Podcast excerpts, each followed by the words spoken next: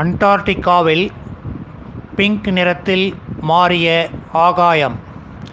தினம் ஒரு தகவல் வழங்குபவர் சிதம்பரம் ரவிச்சந்திரன். அண்டார்டிகாவில் கடந்த ஜூலை இருபது இரண்டாயிரத்தி இருபத்தி இரண்டு அன்று ஆகாயம் திடீரென்று பிங்க் நிறத்தில் மாறியதைக் கண்டு வியப்புற்ற விஞ்ஞானிகள் உடனே அதற்குரிய காரணத்தையும் கண்டறிந்தனர்.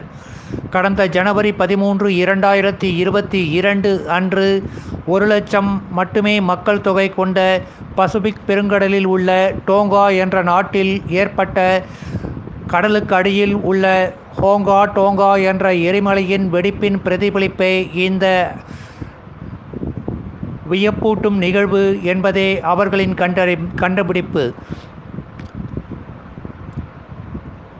ஜனவரி இரண்டாயிரத்தி இருபத்தி இரண்டில் திடீரென்று டோங்கா நாட்டின் தலைநகருக்கு அறுபத்தி நான்கு கிலோமீட்டர் தொலைவில் உள்ள கடலுக்கு அடியில் அமைந்திருக்கும் ஹோங்கா டோங்கா என்ற எரிமலை வெடித்து சிதறியது.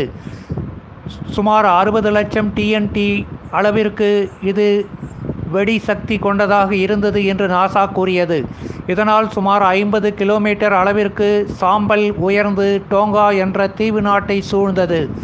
இதனால் பலருக்கும் பலவிதமான நோய்கள் ஏற்பட்டதுடன் அந்நாட்டின் சமூக பொருளாதார வாழ்வு பெரிதும் பாதிக்கப்பட்டு இப்பொழுதும் அவதிப்பட்டு வருகிறது.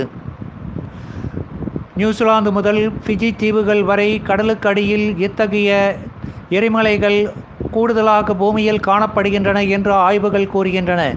உலகம் முழுவதும் கடலுக்கு அடியில் சுமார் பத்து லட்சத்திற்கும் மேற்பட்ட எரிமலைகள் உள்ளன என்றும் இவை வெடிப்பும் நிகழ்வுகள் இப்பொழுது அதிகரிப்பதாகவும் விஞ்ஞானிகள் கூறுகின்றனர். இரண்டாயிரத்தி நான்கில் ஏற்பட்ட சுனாமிக்கு முன்பு வரை சுனாமி என்ப பெயரை பூமியில் பலரும் கேள்விப்பட்டிருக்க மாட்டார்கள். ஆனால் அதற்கு பிறகு சுனாமி நிகழ்வுகள் அடிக்கடி ஏற்பட்டு வருவது நாம் அறிந்ததே.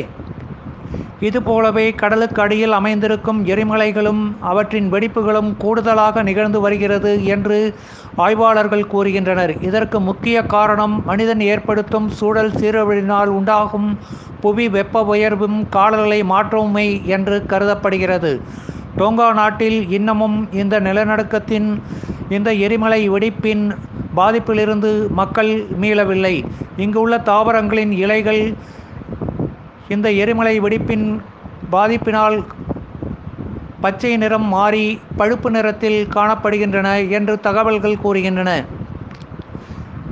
சல்பேட் தாதுக்கள் நிறைந்த தூசு புயல் ஆகாயத்தில் கலந்துள்ளதால் வளிமண்டலத்தில் அவ்வப்பொழுது வயலட் பிங்க் கடும் ஊதா போன்ற பல்வேறு நிறங்களில் வானம் காணப்படுவது பலருக்கும் கவலையையும் வியப்பையும் ஏற்படுத்தி வருகிறது.